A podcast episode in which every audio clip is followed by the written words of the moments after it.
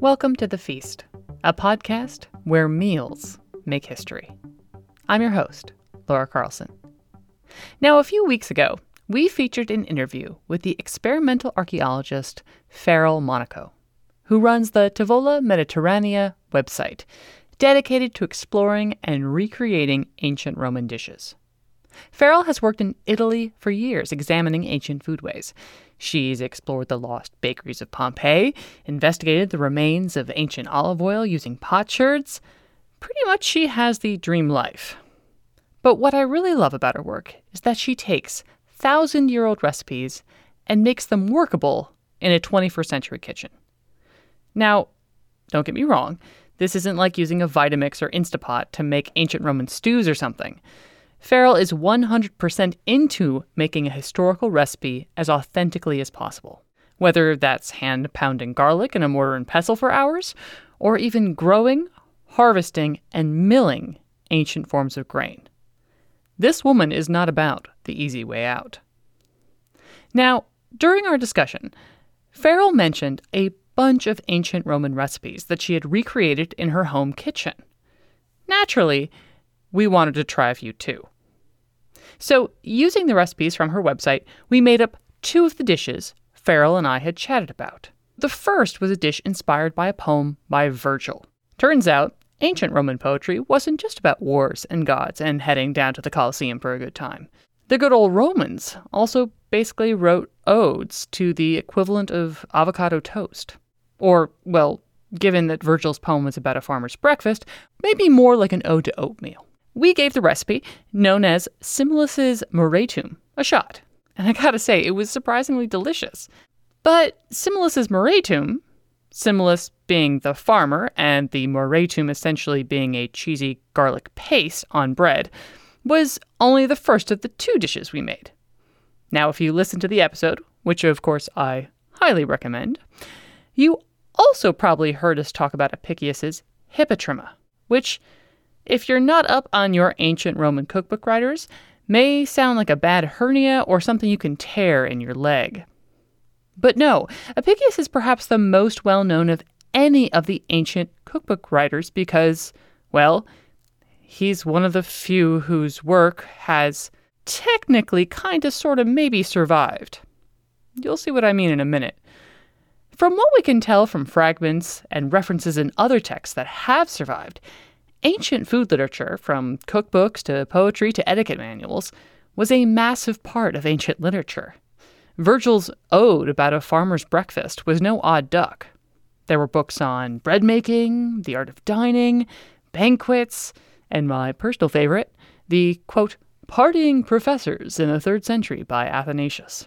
But let's let's get back to Apicius for a minute and his title of quote unquote cookbook writer. Now, Apicius was a real guy, or at least all evidence attests to this. Marcus Gavius Apicius lived during the first century AD, largely under the rule of Tiberius. Now, this was the Roman Empire at its height, living its best life, so to speak. And Apicius, well, he was taking advantage of, well, Rome's best life. Because Apicius was what you would definitely call a real dyed in the wool foodie. For example, he was known to have rented a boat and sailed to North Africa just because he had heard the prawns were bigger and juicier there than they were at home. References to his apparent willingness to try anything were legendary, including apparently his discovery that flamingos' tongues were actually quite delicious. So, you see what I'm saying? Yes, he loved food, but what about this cookbook that he wrote? Well, Here's where the old textual record gets a little bit wobbly. By all accounts, Apicius, as I said, was a real guy who really loved food. But that cookbook that eventually bore his name, formerly known as De Re Coquinaria, or On Cooking in English, was actually written or compiled about 300 years after Apicius died, which makes it rather hard for us to imagine him actually writing it. So why why would someone have done this, you might ask? Why would someone have written or compiled this large cookbook and then put someone's name on it who had been dead for 300 years? Think of it kind of like someone writing a cookbook today and slapping, say, Julia Child's name on it, or Escoffier, or Mrs. Beeton. Names that carry so much authority when it comes to food. Well, Apicius' cookbook, we think, functioned kind of like that. Even 300 years after his death, some wise soul thought to put his name on it because folks still remembered Apicius as being the man who knew everything and anything there was to know about Roman food. At this point, you might be asking, so what's in this ancient cookbook written by this pseudo Apicius cookbook writer guy? And given that it was written under a false name, can we trust anything in it? Excellent question. First, written by Apicius or not, De Re Coquinaria remains one of the few cookbooks to survive from that age. And that certainly stands for something. But what kind of cookbook is it? Also, good question. And there's actually some debate here. Some scholars think that the cookbook offers us a good demonstration of recipes that would have been familiar to Romans, if not the wider ancient world, and so can represent a little bit of a time capsule, as it were. It doesn't really matter that Apicius didn't write them, they still are of the age, so to speak. Then there's the other camp. The folk that think De Re Coquinaria was less of a joy of cooking style cookbook and more like someone's conceptual food thesis more high end abstract cooking than standard Roman fare. An equivalent in the modern times would have been something like an El Bulli cookbook, or maybe even a Noma cookbook. Beautiful, conceptual, highly academic, but unless you're investing in some serious liquid nitrogen and some tweezers, the recipes in these books aren't exactly going to be weeknight, get on the table in 20 minutes family pleasers. In essence, no matter what, it is an ancient recipe that reflected ancient Roman food techniques. So the recipe we were going to experiment with was for hypotrimma. Hypotrimma seems to have been a category of dishes that was a variation on the old throw it in a mortar and pestle and grind it till you're happy style of cooking that the Romans apparently loved. They use it all the time. And if you did listen to our episode, you'll know that that mortar and pestle technique was exactly the style of technique that we used with Simulus's moretum. But as opposed to that garlic cheesy combination that we made for Simulus, this Apicius version, this hypotrimma, is actually a sweet dish, eaten almost, we might guess, like a dessert. Patrick Faas, who wrote Around the Roman Table Food and Feasting in Ancient Rome, compares hypotrimma to a modern Russian pashka, which is this sweet cheese curd, butter, eggs, raisins, vanilla, and candied fruits dish. Today, it's actually traditionally eaten around Easter, largely because it contains all the things you aren't supposed to eat during Lent. Folks also usually eat pashka with a sweet Easter bread. Now, the actual link between Russia and ancient Rome might be very, very minimal, but at least it goes to show you that folks are still eating a variation of these kinds of ingredients prepared in this kind of a way, even 2,000 years later. In Apicius's recipe, or in the De Re Coquinaria recipe, there is no sweet Easter bread like the equivalent in Pashka. However, Farrell, when she was recreating the recipe on her website, did include a sweet spelt biscuit to use as the base for our sweet, cheesy Roman dessert. And well, Mike and I were curious. So we hauled out our trusty mortarium, aka mortar and pestle, opened up Farrell's website at tavolamediterranea.com, and prepared to go back to ancient Rome with Apicius's Hypotrimma with Defrutum glazed spelt biscuits.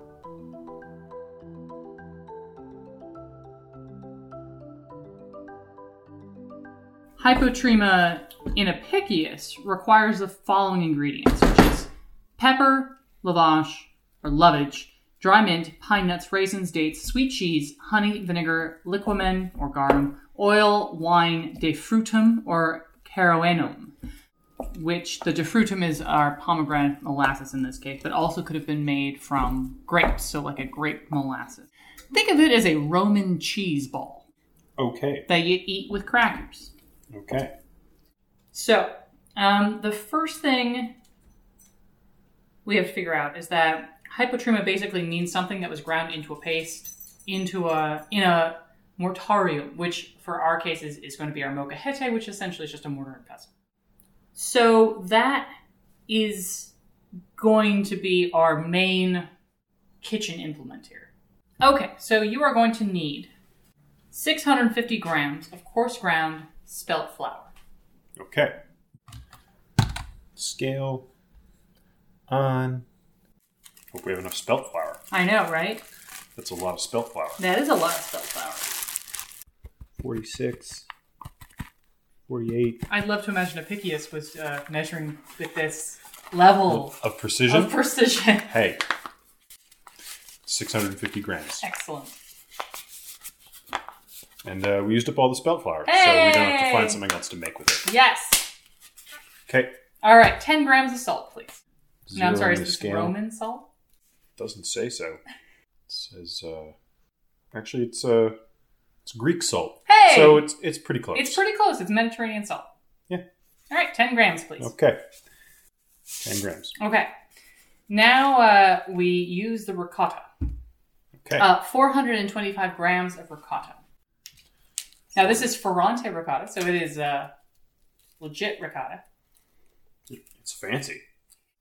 I'm excited to uh, eventually get into it when I finally figure out how. Man, it is. What an interesting way of.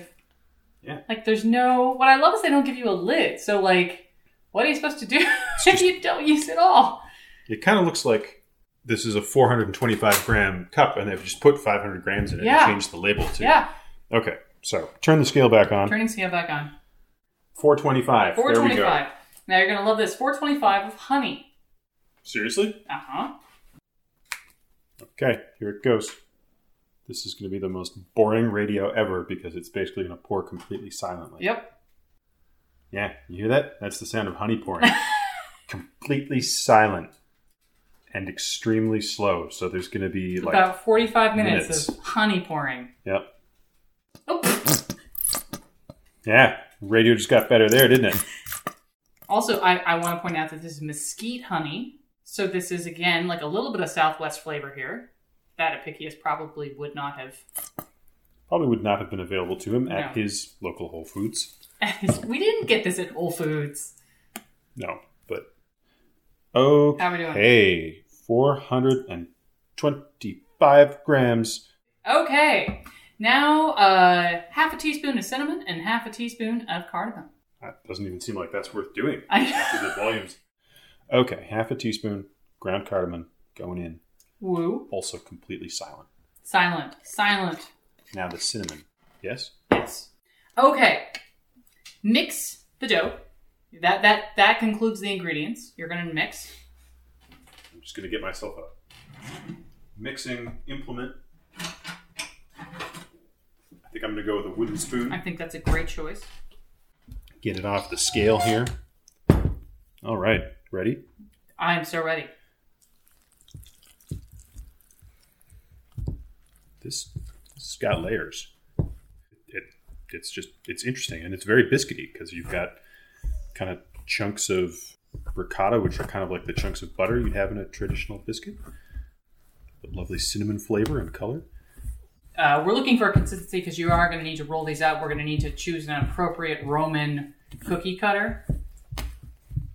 I'm thinking maybe a star, the coyote, cactus. It's kind of like a wolf. All right, so um, it is now time to roll out your dough. Okay, to what size? Uh, basically, just as thin um, as you can. That's a direct quote. As thin as you can, that will still form into, like, that will take a cookie cutter shape. So I'm going to let you determine this. That she does recommend a well floured board um, to make sure that the dough, which obviously full of ricotta and honey, does not stick to. Also, because there's like no raw egg or anything in there, I'm giving a taste. Do you want to taste? Yeah, terrible. Is it? Yeah. it's awful. Wow. It's, I mean, it's sweet, right? There's a lot of honey in it. What do you think? You can definitely like. There's a, a, a grittiness. Huh. That seems like it's probably thin enough. I think that's fine, yeah. Okay. Now, she used apparently a traditional clamshell shape, which ironically to me looks like a scallop shell, Huh. which I, she totally sells in her store. Um, which I'm not gonna lie, I was a bit tempted to get. What else we got? We got the the ghost. That's not very Roman. The cactus. That's not very Roman. The owl. I guess that's kind of Roman. Owl of Minerva Sure. or the star. I feel like the star is probably. Should I just do all stars? You can change it up. We can do as many kinds of Roman figures as you want. I'm feeling good about the owl, and I'm feeling good about the star. How am I cooking these? We're baking them. So, like on a baking sheet or on the um. I might just get the sheet so I can transfer them. Yeah, and um. Do they need a covering for Um, the sheet? She actually doesn't mention. I believe Apicius was not specific about whether or not you needed the slip pad or not. I just for our ease, I'd say put the slip pad on. Like, I don't think we're gonna mess up like the historical traditionalness of not having. We're already not baking it in our wood-fired outdoor oven, so That's true one star. of Rome, Star of Rome.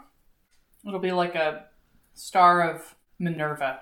What? Just just apply Minerva to everything. Yeah, yeah. With the Star of Juno. No, yeah, Juno. Star of Juno. Ellen Page. Star. um. Yes.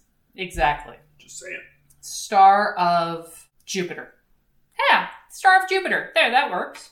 Star of Mercury, Those are both planets, but but it works for me. but also Roman gods. So you know. Star of uh, Pluto. Sticking with the planets. Star of. You can jump in here with any Roman. I'm, I'm busy want- making stars, so I got to keep up with your star naming. Like no, they're not each each for a different god. I was just gonna blanket apply them to a god. I think you should consider the diversity of your star field here. Oh, so we are going with the coyote. It's a. Sorry, the Roman wolf. you know I understand it's central to the Roman mythology. It is. That wasn't a joke. It was No, that was real. That's that's a piece of history I know. Yeah, do it. Yeah, that's a great. Offset spatula. I'm sorry, I don't think that's historically appropriate. Do you have like a like is there a sword that we should be using to lift these with or Roman dagger. yeah like now now is the time you want to nitpick about the historical accuracy after setting our electric oven I'm sorry, I, I, I, I am warmed by the outdoor wood stove that we are enjoying in the middle of Tuscany. I'm sorry. In the distance the songbirds the traditional songbirds of tuscany maybe, maybe when you're done eating some of the dough you can put some more flour on the uh, surface here for me Sure. Oh, it's a very important to taste your food. The Roman Julius Childus said this. i'm sure she did Good. that's good Thank you. We're gonna need another historically accurate baking sheet and slip pad. Yeah, we are. We might be able to get a few more stars under this one. Uh, In the interest of historical accuracy, should I just do some squares? Uh, well, hers were um, uh, uh, clamshell. So if you want to cut out a clamshell, that could work. No, Okay, that's. that's also cool. I was just thinking like I could do a, a grid of squares quite quickly, and that would accelerate the process. I mean, if you would prefer, I feel like we have enough. We have enough stars. So like, if that just like gets the dough used, that also is totally fine by me. Okay, that's two sheets full. I Okay. feel like I'm gonna cover the rest of this. Totes, totes, do for it. Um because they're supposed to bake for 30 minutes, so I feel like getting them in is, is probably not a bad idea. Just remember, you need to uh, brush them before you put them in the oven um, with pomegranate molasses. Huh, so they think spelt appeared before the um, appearance of common wheat. Spelt in the Greek, ancient Greek world was a gift to the Greeks from the goddess Demeter. Earliest archaeological evidence of spelt is from the 5th millennium BC on the northeast portion of the Black Sea. Apparently, it's a hybrid of domesticated. Spelt is a, a hybrid of domesticated te- tetraploid wheat, such as emmer wheat, and wild goat grass. Okay, so it's a it's a hybrid. Emmer wheat is a type of ond wheat, so it it kind of yielded spelt, but it is indeed older than spelt. And it's thought that that is what is often referred to in Biblical. yeah rabbinic literature. Apparently one of the five grains to be used by um like during passover is matzah. But apparently the actual meaning of the Hebrew term is uncertain whether or not that is meant by grain actually just refers to emmer wheat or also potentially includes spelt. I see. Likewise, references to emmer in Greek and Latin texts are traditionally translated as spelt, even though spelt was not common in the classical world until very late in its history.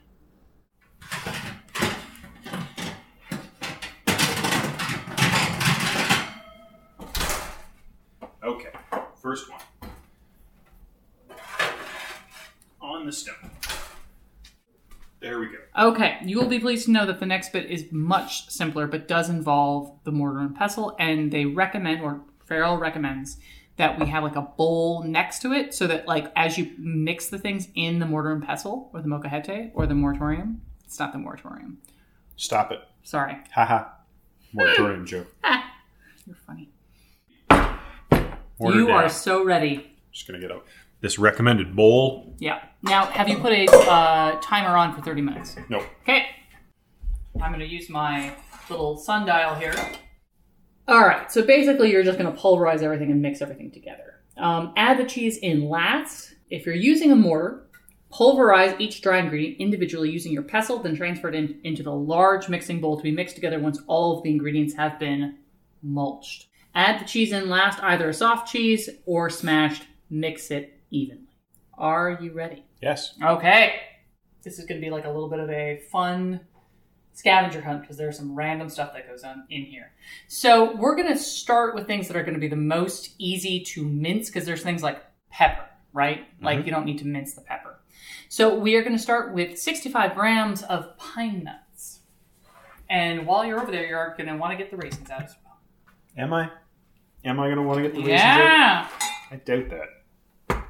Fun fact: this also requires honey.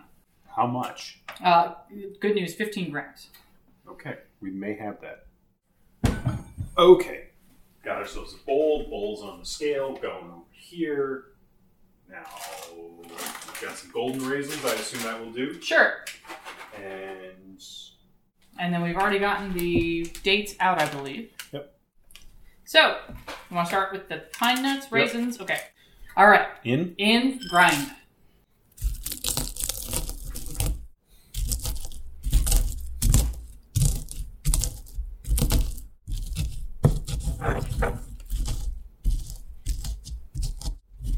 Explain to me why we're not using our historically accurate food processor. Well, you know, that was an option, but I felt like we have a lovely mortar and pestle. Historically accurate Roman scraper. They had spoons. Were they 18.8 stainless steel? No. Okay, now 70 grams of raisins, please. Now I want everyone to know these are fresh raisins. These are Pick them off the raisin tree ourselves. well, the equivalent. We've opened a fresh bag of no-name raisins. and uh, they got away from us almost immediately. Well, that's how you know it's a real mortar and pestle. Mortarium. Whatever. Okay. All right, 70 grams of pitted dates, approximately 10. Man, we may not have enough dates. I, I think that's good. Uh, this one, I'm just actually I'm gonna I'm gonna peel it out by hand because it comes out as one mass. Okay. 10 cracks of black pepper, please. What's a crack? Like- Like, a twist? Like a twist. Yeah. Okay. Twist.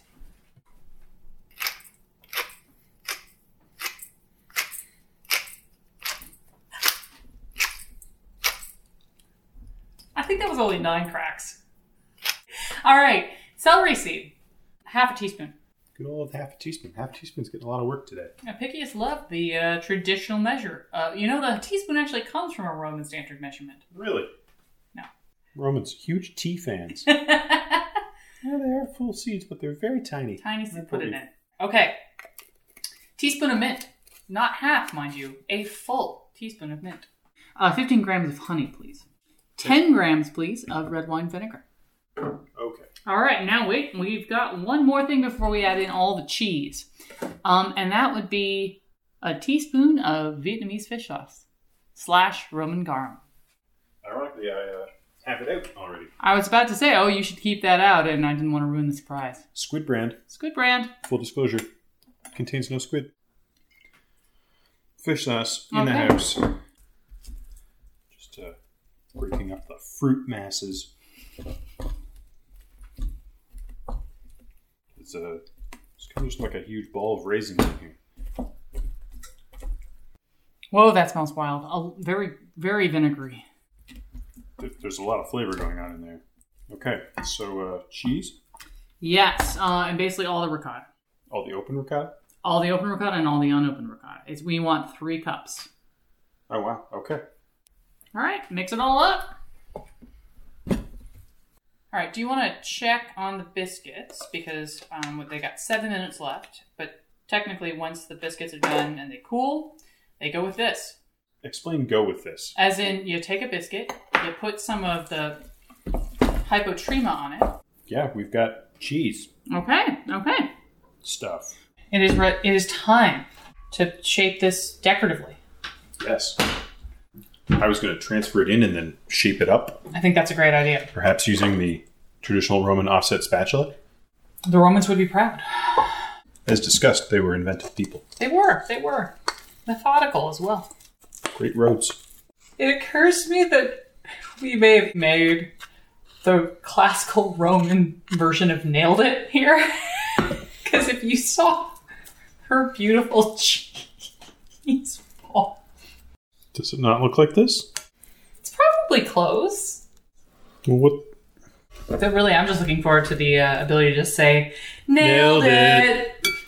Which I'm trying to think of what the. Uh, The Roman for The nailed ver- it? you mean the Latin? Yes, that's exactly what I mean. You know, I, I hate that I'm going to do this, but I might like Google Translate this because I just that, weirdly enough that didn't come up when I was teaching Latin. I feel like it'll get you close enough and then you can adjust. All right, I'm looking up nailed it in Latin. Do it. All right, it really doesn't translate that well. What it actually has been translated to is is fix that to the cross, which is ad begins elude cruci. I feel like there might be a better translation. Ad begins elude cruci. Yes, clearly. Come on, how can what's not to like about this? It it looks great. You you did a, you did a great job. You did a great job. Shall we try it? Let's eat it. All right, I'm gonna I'm gonna get a traditional Roman knife. Get a nice healthy portion there. Yeah. Chewy. Uh huh. Uh huh. What do you think? It's different. Ringing endorsement. To be honest, like it, it has like a very kind of like 1970s cheese ball taste to me. Like I, I'm given the the interesting things that went into this. It doesn't really have an unusual taste to me. That if you presented this to me at a Potluck. at a potluck, or, cocktails and canapes. If you presented this to me like as a as a cheese dip at a party, I'd be like, well, this is a cheese dip. Like this is a, a, a spread that one puts on a cracker, and and it's fine. I think the most different thing is the texture of the biscuits, which are quite almost gummy um, and chewy. And if you go a little too heavy on the pomegranate molasses, very kind of sweet. But yeah, the, uh, the the cheese is pretty middle of the road.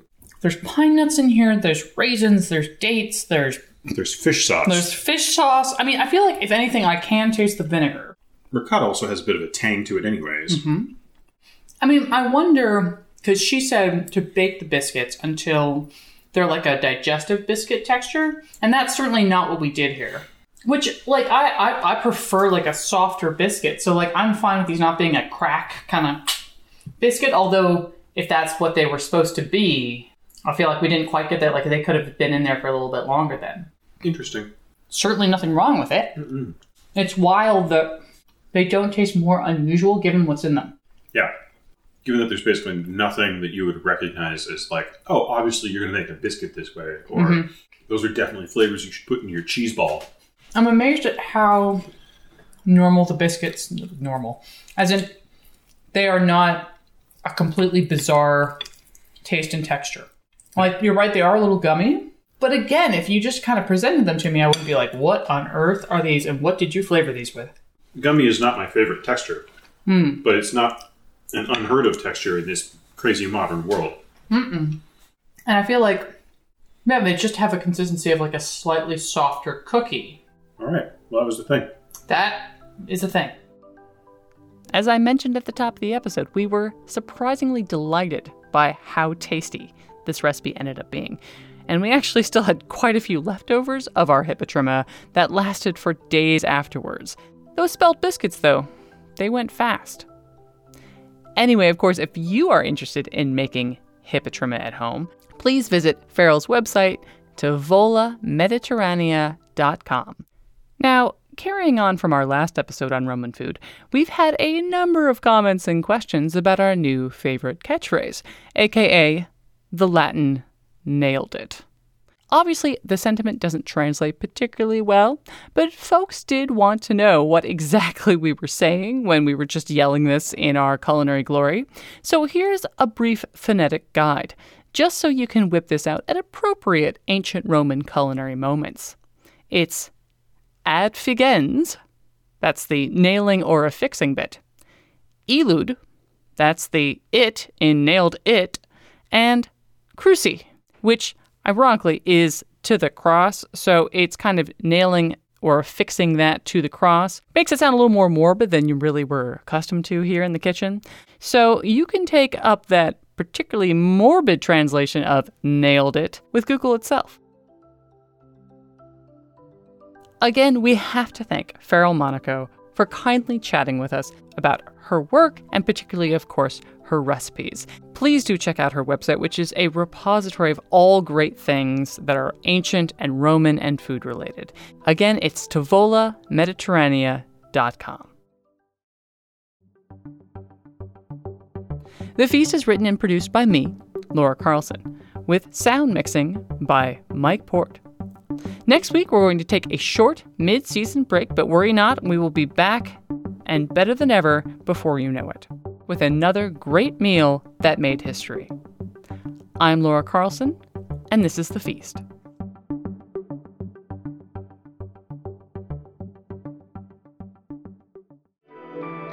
The Podglomerate. A Sonic Universe.